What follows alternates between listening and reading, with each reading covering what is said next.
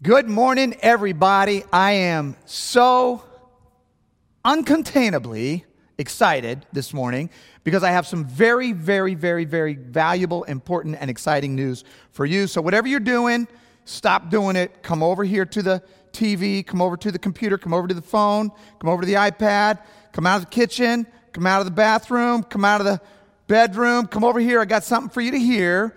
I've got um, one, two, three, four, five things for you to hear. Very important things, so tune in. Are you ready? Number one, number one, we are going to offer live in person services beginning March 14th at the Shaw campus. So, beginning March 14th, that's not very far away. Sunday, March 14th, I'm going to be preaching here on Sunday, March 14th at the Shaw campus, and you are invited to attend. Now, you're going to have to register. There's going to be a limited number of people. We're going to follow all of the procedures and protocols. We'll get you a link where you can register. We're going to socially distance and mask. We're going to do everything that we're supposed to do, but we are slowly beginning to break back into live services. That's March 14th.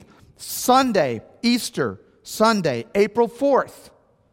Guess what? Just take a wild guess. Just take a wild guess. You have no idea. Ready? Live at both campuses, live at the Tivoli, live at Shaw campus, live everywhere.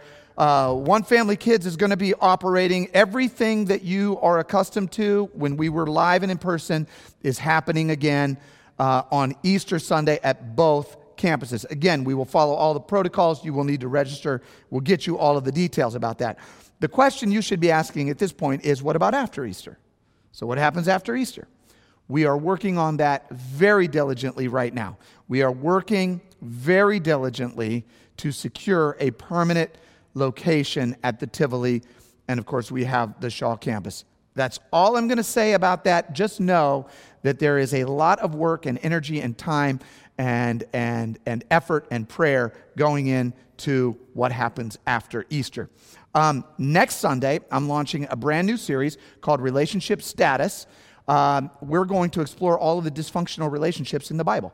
And it's going to be so fun. You get to, you get to, you get to look at other people's dysfunction uh, in order to learn how to not be dysfunctional yourself. That starts next Sunday. Don't miss that. That's going to be a really great series.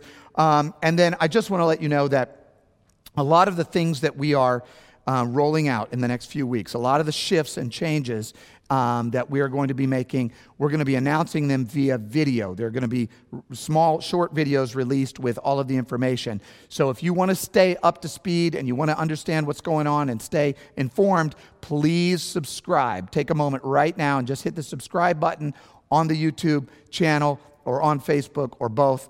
Um, but that is how we are going to be conveying information to you. If you want other people to see this broadcast and other people to know what's going on at One Family Church, please hit the like button on YouTube and on Facebook. That helps uh, the algorithm share the video with everybody else.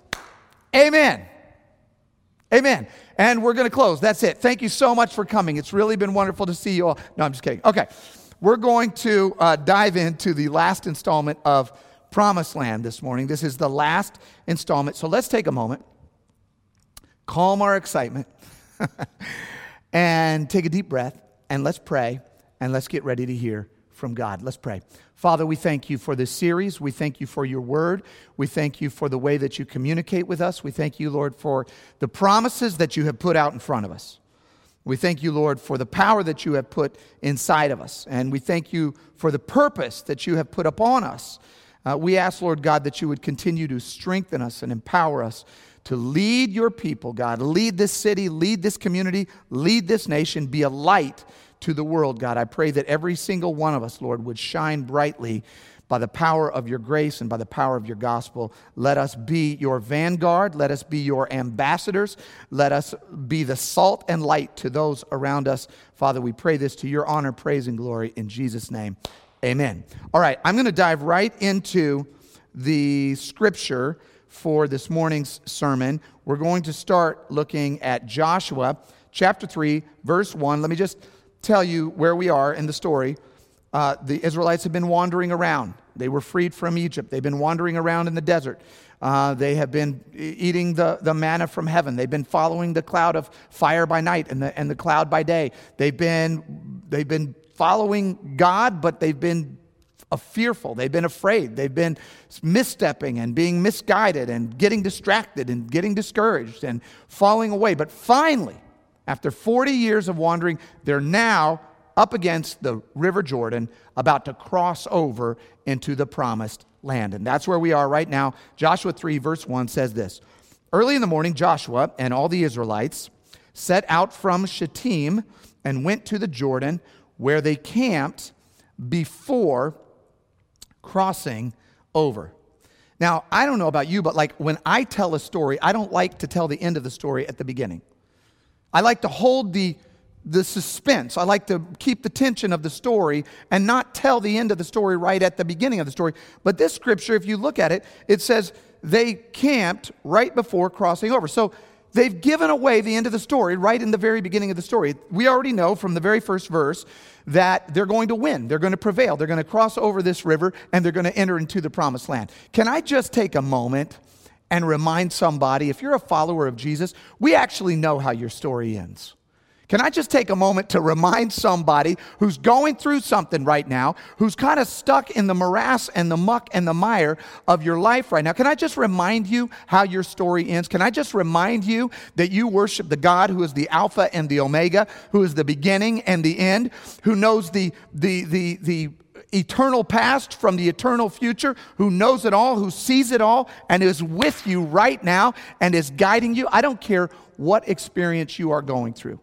You might be struggling in a relationship right now that just seems like it has clouded your mind and you don't know how you're going to make your way through it. Your job is all messed up and you don't even know how you're going to navigate your way through it or if you even should navigate your way through it. You, you, you might have a health situation right now, or a family member, or a child, or a parent that's struggling right now, and you are so blinded by that moment, by that circumstance, by the present moment, that you don't even see that you already know the end of your story. You worship a resurrected Savior, and He is going to be with you, and He is going to cross over the Jordan with you. Would you just remember that He's going to part the waters? Could you just take a moment and remember that? Remember that God knows the end from the beginning. That's, that's not my sermon. That's just the first verse. And I'm not going to preach on every verse. But I just want you to know that. Whatever pain, whatever problem, whatever heartache, whatever heartbreak you're experiencing right now, remember you know the end of the story. The scripture says after three days, the officers went throughout the camp giving orders to the people. Here's what they said when you see the Ark of the Covenant of the Lord your God and the, and the Levit- Levitical priests carrying it, you are to move out from your positions and follow it. Follow it. Follow the ark. Then you will know which way to go since you have never been this way before. Verse 5 Joshua told the people, Consecrate yourselves, for tomorrow the Lord will do amazing things among you. And the Lord said to Joshua, Tell the priests who carry the Ark of the Covenant, when you reach the edge of the Jordan's waters, and here's what I want you to get, all right, everybody? Here's what I want you to get. When you reach the edge of the Jordan's waters, go and stand in the river. This morning, I want to preach for just the next few moments on the subject get your feet wet. Somebody, get your feet wet. On Sunday, March 7, 1965, a group of about 600, mostly African American men and women, set out on a 54 mile march from Selma, Alabama to Montgomery, Alabama, in an effort to persuade and convince uh, state lawmakers to extend to them the constitutional right to vote. For several years, uh, many of you know this history. Southern state legislators had passed a series of discriminatory laws that prevented African Americans the legal right to vote. And these marchers were seeking justice, they were seeking uh, their constitutional right from local officials.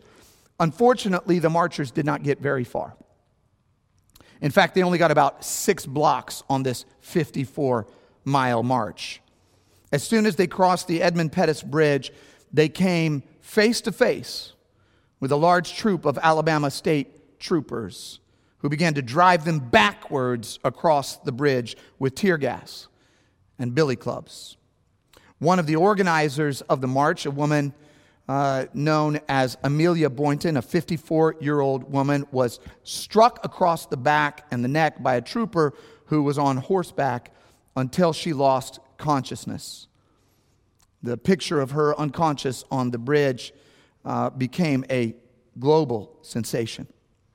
Within minutes, the protesters were driven back across the bridge, back to Selma, their efforts thwarted and their hopes dashed.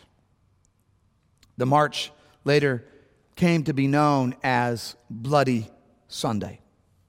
In the weeks that followed, the marchers, some of them became discouraged, wondering whether their efforts would ever see the light of day. Others of them became disillusioned, wondering whether any of this was even worth it, wondering whether there was any hope in life itself. Some of them became distracted. They had to turn back to the pressing issues of their life and of their day, and it was hard to keep their eye on the prize when the prize seemed so unattainable. All of us know what it feels like to have our hopes dashed and our dreams thwarted in our own life. All of us know what it feels like to be faced with circumstances, hardships, and difficulties and pain and problems that seem to be outside of our scope and outside of our control. All of us know what it's like to feel discouraged. We all know what it's like to feel disillusioned. We all know what it's like to get distracted from the prize. We've heard the promise in our lives, but we just haven't seen the progress. We all know what that feels like. We've all had these moments where we put our head in our hands and we say, God, I don't know. I don't know what you want me to do, but I can't see a way forward. I can't see a way forward in the, the mess of this relationship. And I cannot see a way forward in the mess of the, of the pain that I'm feeling in my heart and in my mind. I can't see a way forward in the, in the career that I believed you had for me. I can't see a way forward, God, in, in the ministry that you have uh, that you've called me to. I can't see a way forward for the child that I love that I can't reach. I can't see a way forward for the parent who is struggling and I can't reach them. I can't connect with them. I can't find them in the midst of their pain. We've all experienced that. We know what that feels like. And that's where the children of Israel are in this moment. They're, they're, they're discouraged. Many of them are, are discouraged. All they've done their whole life, many of them, all they know is wandering in the wilderness. Their parents were slaves in Egypt. Their grandparents were slaves in Egypt. They've never seen the promise. This is all they know. Many of them are disillusioned. They're saying maybe we shouldn't have even, this is maybe a, a faulty enterprise from the beginning. Maybe we should just go back and just back to Egypt, back to slavery, back to bondage. Many of them are distracted. It's, it's so hard to keep your eye on the prize when it's so far away, and so you start to look for other things to grab your heart, your mind, your attention. But I want you to see something today because in this passage, God is speaking to us, to you, and He is demonstrating how we are to focus on Him, how we are to pursue Him, how we are to continue pursuing His promise and His purpose and His power, even when the circumstance seems dire. Here's what I want to show you I want to go back and show you step by step what He is demonstrating to us in this passage. If you remember, look back at verse 2. It says this Joshua said, When you see the Ark of the Covenant, the Ark of the Covenant of the Lord your God, and, and, and you see the Levitical priests carrying it, you are to move out from your positions. And then he says, follow it. Follow it. Why do you need to follow it? He says, Then you will know which way to go since you have never been this way before. Here's what I want to tell somebody. Here's what I believe God is telling all of us in this passage. He's saying to you and me if you are tired of failing, then start following. If you are tired of wandering, if you are tired of going round and round in a cycle of uncertainty and confusion, if you're tired of coming up near the prize but then falling back away, if you're tired of failing, he says, I want you to start following. One of the most important but overlooked aspects of the, of the efforts of those who were marching uh, towards uh, Montgomery uh, was the fact uh, of their motivation. The fact that what motivated them was a deep faith in God, was a deep and abiding trust in Jesus. They were actually trying to live out uh, the great commandments. They were actually trying to live out the sermon on the hill. They were trying to, to, to, to live out God's truth and God's justice. They were trying to, to live out God's righteousness. And that's why they were able to keep coming back and fighting again and again because they knew who they were following. I think for many of us, we have lost our way because we have forgotten who we are called to follow. We are following our own voices, we're following the voices of others, we're following distractions, and we have gotten lost because we have forgotten who we're following.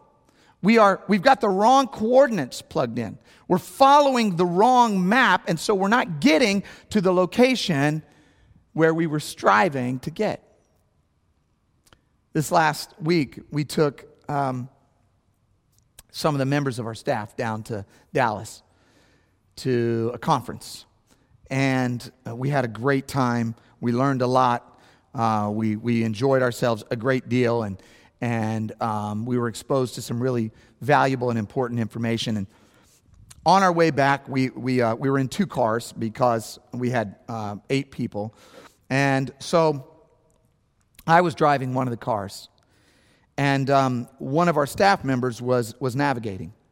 And I won't embarrass, I won't embarrass the staff member by, by telling their name, but um, Jennifer Williams was um, navigating. and na- Jennifer is great at navigating. I mean, the staff member, the unnamed staff member, I'm sorry, uh, is great at navigating and, and you know, tells you way in advance turn left in a half a mile, turn right, you know, come around this corner. It was, it was really great, great navigating. So we get all the way to the airport seamlessly. We pull into the rental car return place seamlessly, perfectly. We park the car and we're about to get out. We got, we got time. We're good on time. We've got maybe 40 minutes or maybe an hour before our flight. We're fine. And then somebody in the back of the car, and I can't remember who it was. Honestly, I can't, or I would call him out. But it was either Ernest or Jennifer or Rebecca. I don't, I don't remember who it was. But anyway, somebody said, Is this the right airport? Now, if you've ever been to Dallas, if you've ever been to Dallas, you know there are two airports. There's Dallas Fort Worth and there's Dallas Love Field. Well, we were supposed to fly out of Dallas Love Field, but we had been given perfect directions to Dallas Fort Worth. Um, I don't know if you've ever seen a pastor drive fast to a different airport, but um, let me just tell you, there was some speeding going on down in Texas last week. And, and, and, and, and to the surprise of all of us, we squeaked in right under the radar and made it there. It wasn't that we were not following directions, we were just following the wrong directions. It wasn't that we didn't have a map, we were just following the wrong map. A lot of times, you and I in our lives, we keep finding ourselves in places where we're not supposed to be because we have followed the wrong map. We have put the wrong coordinates into our internal GPS system and we have driven seamlessly to the wrong location, and then we don't know how to get to where we started to try to go in the first place. A lot of us in life are struggling, and God is saying, I want you to stop struggling. I want you to stop failing. But if you want to stop failing, I need you to follow me. I need you to follow. Don't follow you. Don't follow your friends. Don't follow your Facebook folk. Don't follow those on Twitter and on Instagram. Follow me, he said. In fact, he said, I want you, when you see the Ark of the Covenant, I want you to look at it and I want you to follow it. I'm not going to get into all of the details about the Ark of the Covenant. I just want to say this briefly about it. It was a large chest made of acacia wood. It was covered with gold. It was hard to miss. It was up on the on the shoulders of the priests and uh, and, and, the, the Levites. Uh, it contained the staff of Aaron, it contained two golden plates with the Ten Commandments, and it contained a bowl of manna. And those who study this closely uh, tell us that the staff signifies God's leadership. In other words, God will guide you. The tablets signify God's authority, meaning that God will guard you. And the bowl of manna signifies God's provision, meaning that God will grow you. So, the God who loves you wants to guide you, He wants to guard you, and He wants to grow you, but you've got to follow Him. You have got to follow Him in all that you do. I want to invite those of you who are maybe tuning in for the first time, or those of you who've been watching for a while and you haven't made a commitment, I want to give you an opportunity to follow God's voice, to follow God's command, to follow God's uh, uh, word, and to take a step closer to Him today. I'm going to be offering step one. This is our membership session today right after service at 1045 i'm going to offer it live on zoom there's a link below in the description and in the chat i want you to join me i want you to take a step here at the very beginning of february and say god okay i am ready to take a step toward you. I am ready to begin following you and stop following myself. I want to get to the promise and the purpose, the plan that you have for me, and I'm going to stop following me and I'm going to start following you. If you're already a member, I'm going to still, I've got something for you too. We're launching life groups today. If you want to grow in God's uh, uh, uh, knowledge and grace and power and faith, I want you to join a life group today. There, there are dozens of life groups on our website. Go on there, join a life group, and begin taking those steps. God is saying to somebody today stop wandering around. If you want to stop failing, start following. If you want to stop running up against uh, impossible scenarios, wandering around in the desert, finding yourself lost and dismayed, finding yourself at locations where you don't belong, start following me today. And then in the next verse, it's really interesting what Joshua says. He, he says, I want you to follow the ark, okay? I want you to follow that ark. And then he says this in verse 5 Consecrate yourselves, for tomorrow the Lord will do amazing things among you. I want God to do amazing things in my life. I want God to do amazing things in your life. I want God to do amazing things at One Family Church. I want Him to do amazing things in this city. The precursor to the amazing things is what He says in this verse 5. He says, consecrate yourselves. Now, that's not a word we use. That's not a, a, normal word in our vocabulary. All it means is to set yourself apart.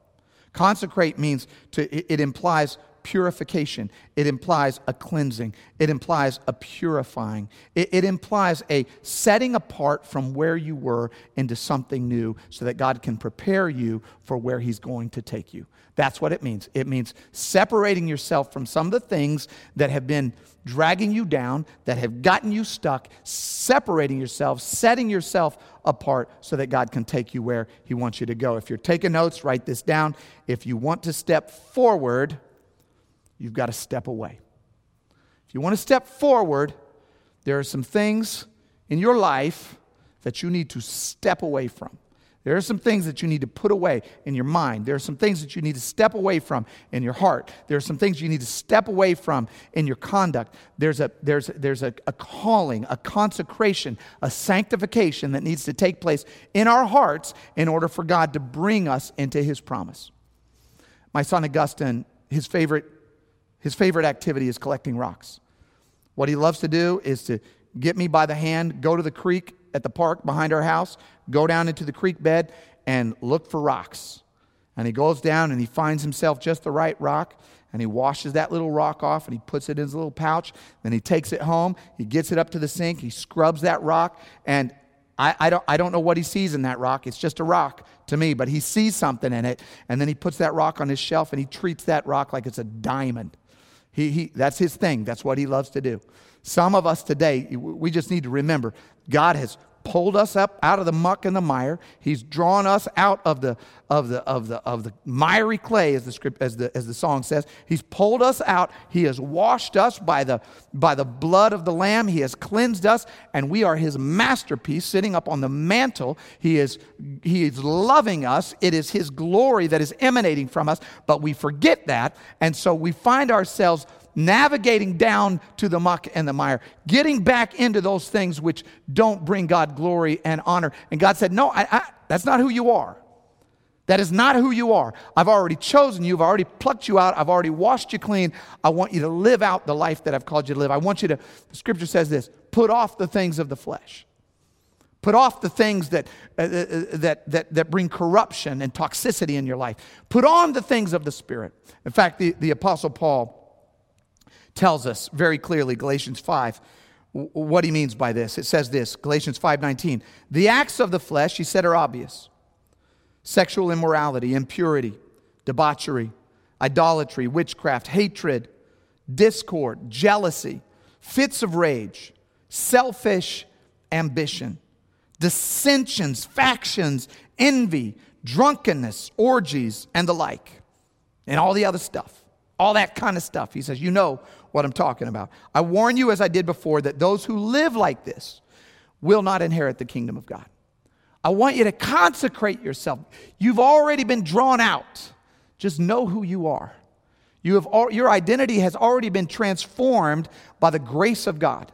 Now just step into your identity. Step up into who you really are. Consecrate yourself. Take off those things which no longer identify you, which no longer describe you and step into who you really are. He says this the fruit of the Spirit is love and joy and peace and forbearance and kindness and goodness and faithfulness and gentleness and self control. Those who belong to Christ Jesus have crucified the flesh, crucified it with its passions and desires. Since we live by the Spirit, let us keep in step with the Spirit.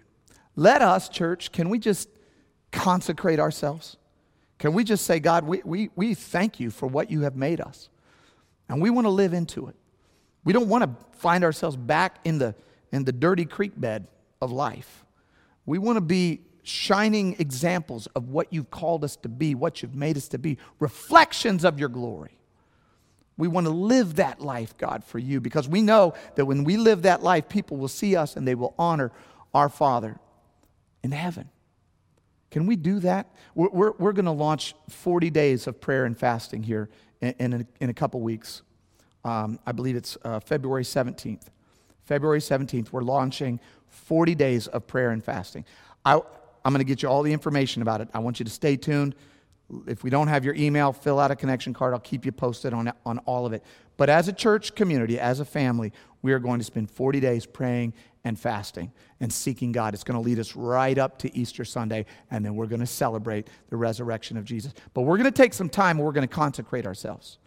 We're going to spend some time purifying our hearts, purifying our minds. There's some stuff in there in our hearts and our minds and our spirits and our actions that need to be extracted so that we can focus on what God has for us, so that we can step in to the promise that He has. He has amazing things for you.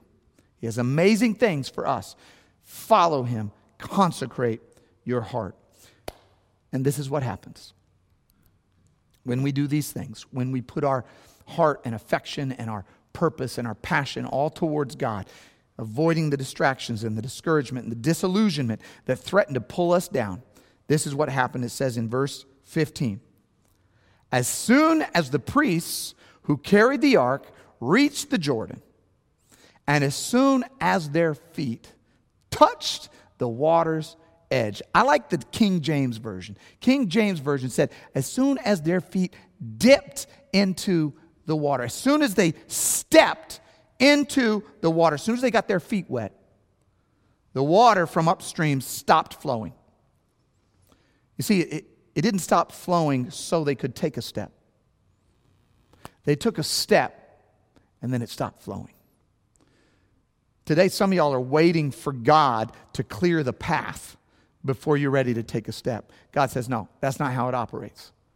I want you to take a step, then I'm going to clear the path.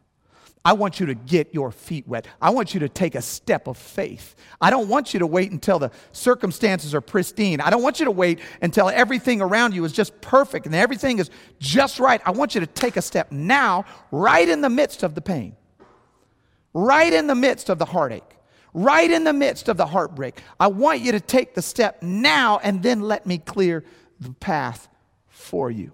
Somebody today needs to take a step. 14 days after the tragedy on the Edmund Pettus Bridge, 1965. Two weeks, two weeks after Bloody Sunday, the marchers reassembled. This time, instead of a few hundred marchers, there were over 3,000 marchers. And Amelia Boynton, one of the lead organizers, the one who had been beaten unconscious in the first march, was on the front lines again. This time, rather than being stopped by members of the Alabama State Troopers, they were being protected by nearly 2,000 members of the Alabama National Guard. The, the, the, the pain, the, the, the anger, and the threats were being held back. And with every step they took, more and more and more people began to join the march. They averaged about 12 miles a day, and they slept in the fields at night, and they marched by day. And by the time they got to, to Montgomery, there were 25,000 marchers marching for justice, marching for freedom, marching for hope. Within five months, President Lyndon Johnson signed the Voting, uh, Voting Rights Act of 1965, ensuring the constitutional right of all Americans to exercise the constitutional right to vote.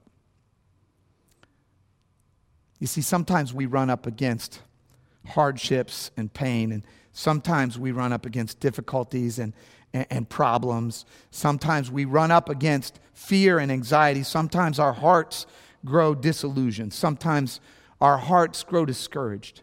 Sometimes our minds get distracted. And God's saying, hey, come on. I want you to take a step. I want you to get your feet wet. I want you to keep coming. Keep coming toward me because I've got a, a promise for you. I, I just, I need you to, to take a step. Last thing I want to say.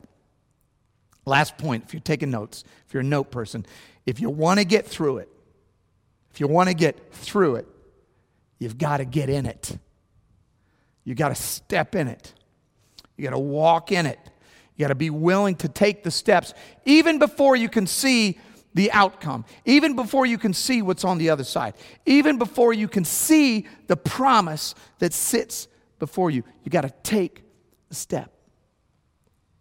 700 years after the Israelites stepped into the water, there was a, there was a leader uh, of the armies. His name was Naaman.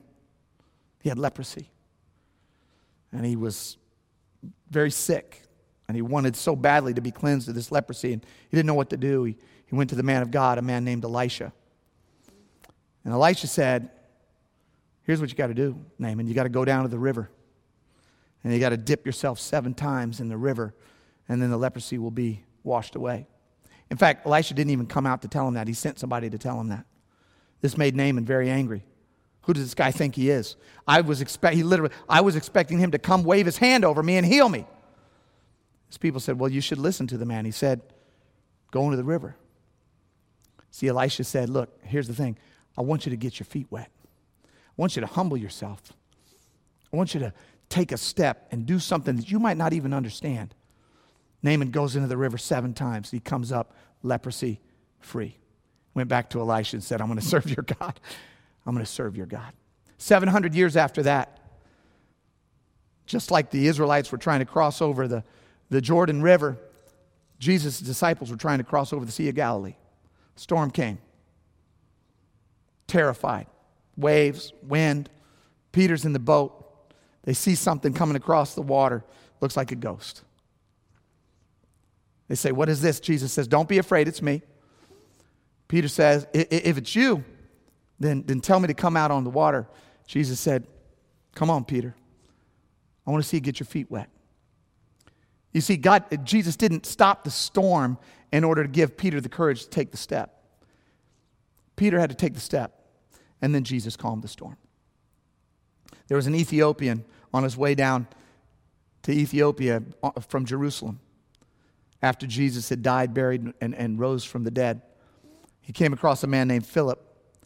He's reading the scroll of Isaiah. Philip says, Let me tell you what this means. And he explains the gospel. And they're riding along the chariot, and Philip set, talks to him about baptism. The Ethiopian sees a river along the side of the road, and he says, Well, there's water. What, what stops me? He says, I'm ready to take a step. I'm ready to get my feet wet. I'm ready to do what you've called me to do, God. I'm ready to take that step to get my feet wet. Some of you today, God is saying, Look, I want you to get your feet wet. I want you to take a step. I, I, know the circumstances may not be perfect for you. And I know that you might not even be able to see where it's all going and where it's all leading. But I want you to break through your fear. And I want you to break through your discouragement and your disillusionment and your distractions and focus on me and take the step that I'm calling you to take. I want you to get your feet wet. Today I'm closing by inviting you, if you are not a follower of Jesus, or maybe you are a follower of Jesus, but you're not part of the body of Christ, I want you to take a step. I want you to get your feet wet. I want you to come with me today at 1045. We're going to go through step one. This is our membership session. 1045 on Zoom. There's a link in the description. There's a link down below. I want you to take a step. But it's not perfect, but the kids are going crazy, but I don't know if I can. Take the step. Get your feet wet. Don't be afraid. God's got a promise for you on the other side. I want you to join a life group today. Take a step. Get your feet wet. But I don't know these people. How are we going to do this? I don't like Zoom. Get your feet wet. All right? Take a step. Uh, today, if, if, you, if you're a member of our church and you haven't or if, or if this is your church home and you haven't participated uh, with us and partnered with us to advance the mission through your giving, through your generosity, take a step. Get your feet wet. Be a part of what God's calling you to do. Be a part of expanding the gospel, not only here, but around the world. Take a step. Get your feet wet today. As we close, I want to invite you to join us as we take the bread and the cup. On the night that Jesus was betrayed, the scripture says he broke bread. He gave it to his disciples. And he said, Eat, this is my body that is broken for you. And then he poured out the cup and he said, Drink, this is the blood of my covenant that's being poured out for you. Do this in remembrance of me.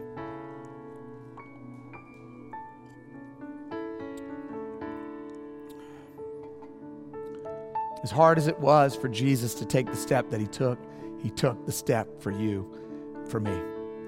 His body was broken, his blood was spilled. He gave himself as a sacrifice that you might be pulled up out of the muck and the mire, the dirty creek bed of life, washed off and shown as a bright and beautiful gem, expanding and, and, and, and, and um, reflecting the glory of God to all of those around you.